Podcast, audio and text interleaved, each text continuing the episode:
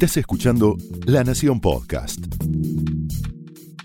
A continuación, el análisis económico de José del Río en Mesa Chica. Contra la inflación, dijo el presidente argentino, y sorprendió a propios que lo miraban diciendo, no puede ser que diga esto, y ajenos por lo poco oportuna de esta frase. Lo hizo el día en el que el INDEC le iba a dar una estocada final a su plan económico de gobierno. La Argentina, en términos de méritos, hizo todos, pero todos los méritos posibles para obtener el triste resultado que se anunció hoy de febrero. La suba mensual de la inflación en el país se convirtió en la más alta de la región. Los precios en la Venezuela de Nicolás Maduro subieron 2,9% en febrero, según los datos oficiales. Y si vas a datos de la oposición de Venezuela, la variación fue incluso más baja. Sí, finalmente la Argentina superó al peor alumno de América Latina.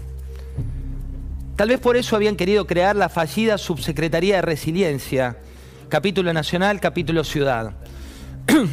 Tal vez por ello se buscaba incorporar en el PAMI a 200 empleados fijos que no habían terminado el secundario, como que el mérito es todo es de campaña, todo es enemigo.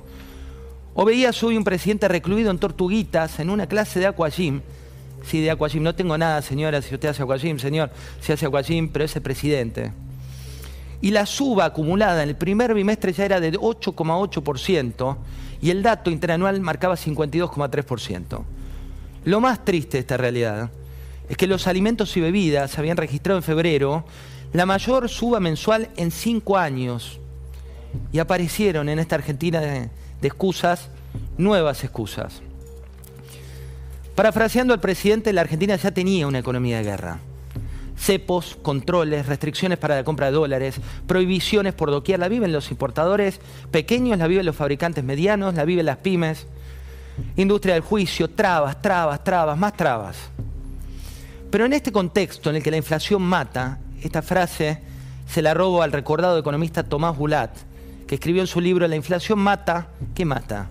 La inversión, mata la economía, perjudica el consumo, afecta a los trabajadores más débiles, que con el tiempo también aleja la inversión real y aumenta la fuga de capitales. Tú sabes que cuantos menores son los ingresos, mayor es la proporción que se destina a alimentos y bebidas, que paradójicamente es lo que más aumentó.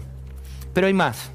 Esta economía creativa lleva a un sector del kirchnerismo a volver a la carga con el polémico aporte solidario, esta información de último momento que publicaba Laura Serra en La Nación, es que quieren imponer el impuesto a la riqueza, pese a sus promesas de que se iba a aplicar por única vez el año pasado.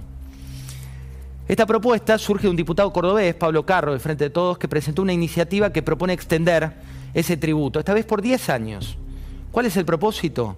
Que las personas más ricas, ¿sí? las más ricas de la sociedad, contribuyan a pagar la deuda que el país tiene con el Fondo Monetario Internacional. Una utopía. Fíjate dónde están hoy los empresarios más importantes de la Argentina. ¿Dónde viven?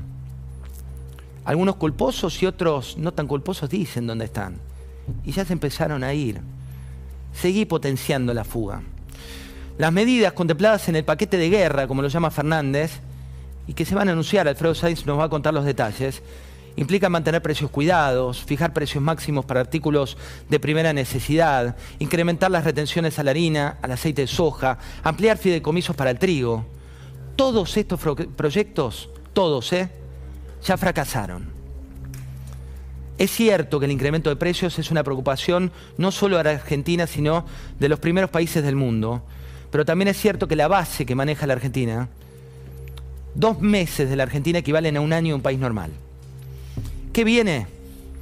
Una economía con un ministro totalmente debilitado, un banco central que no tiene reservas, soluciones mágicas para un problema que no conoce de creatividad y el riesgo de una espiralización de la inflación que vamos a analizar en un rato en un país que ya tuvo hiperinflación.